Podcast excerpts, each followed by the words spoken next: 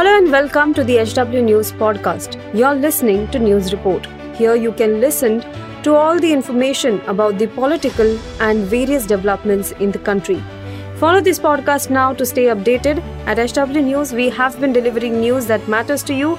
Our goal is to present you with information that stimulates conversations around topics of larger public importance that are often lost in the noise of shrill prime-time cacophony.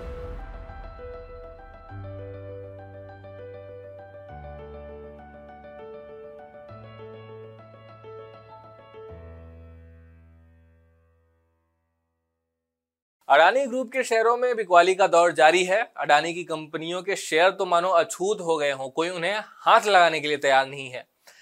Adani के share हर रोज lower circuit छू रहे हैं। हफ़्ते के आखिरी कारोबारी दिन भी अडानी के अधिकतर शेयरों में भारी बिकवाली देखी गई।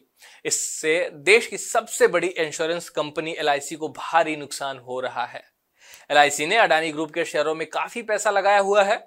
हिंडनबर्ग की रिपोर्ट के बाद से अडानी के शेयर औधे मुँह गिर रहे हैं।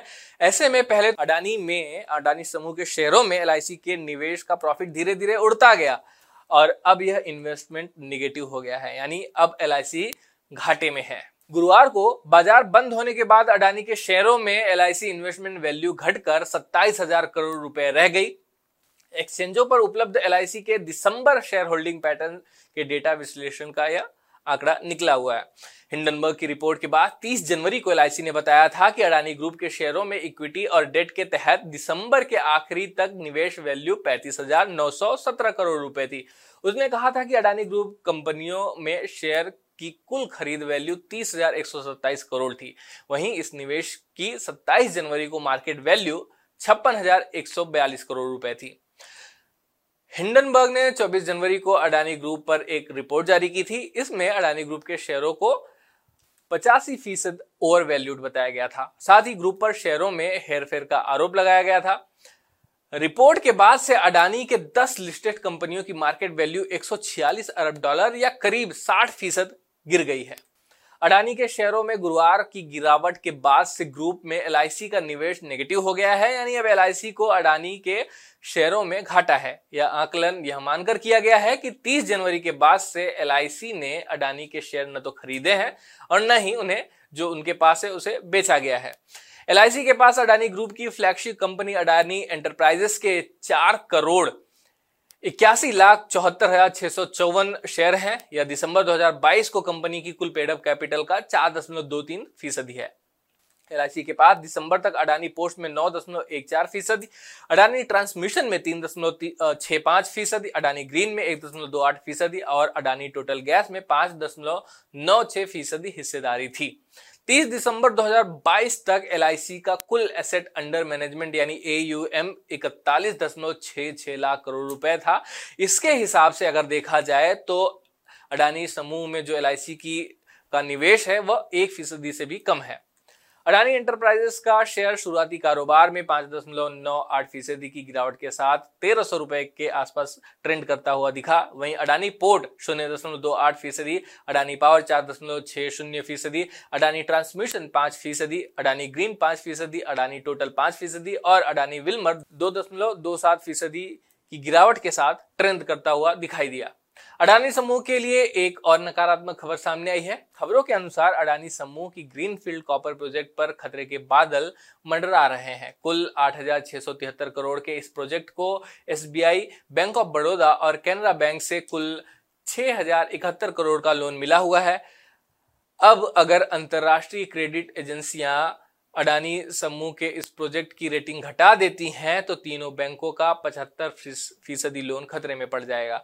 अप्रैल से इस प्रोजेक्ट को माइनस, ए माइनस रेटिंग मिलने की बात कही जा रही है। अगर तीनों बैंक लोन की ब्याज की दरें अगर बढ़ाते हैं तो जोखिम है ये जो रेटिंग है, वो बी बी बी हो जाएगा।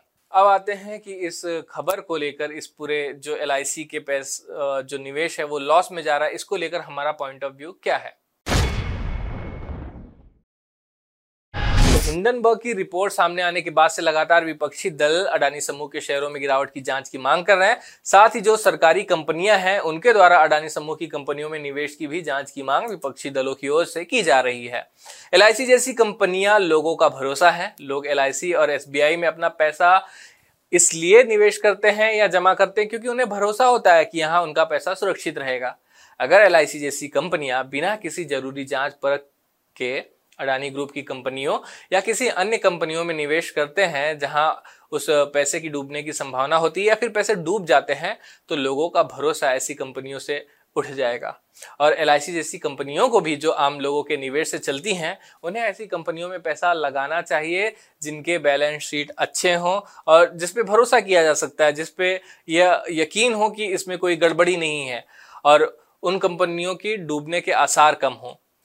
सरकारी कंपनियों पर अक्सर यह आरोप लगते रहते हैं कि राजनीतिक दबाव में वह सरकार की करीबी कंपनियों में बिना किसी जाँच परख के निवेश करते हैं। क्या एलआईसी पर भी इसी तरह के दबाव थे कि उन्हें अदानी समूह की कंपनियों में निवेश करना ही है? खैर, यह वीडियो यही समाप्त होता है। इस पूरे खबर को लेकर आप क्या राय रखते हैं, कमेंट बॉक्स में ज़रूर लिखें। धन्यवाद।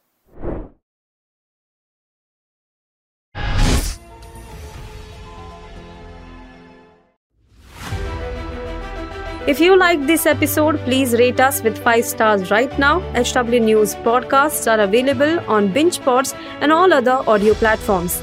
Also, don't miss to check out editorial with Sujit Nair from the House of HW News podcast and we are sure you will love it too.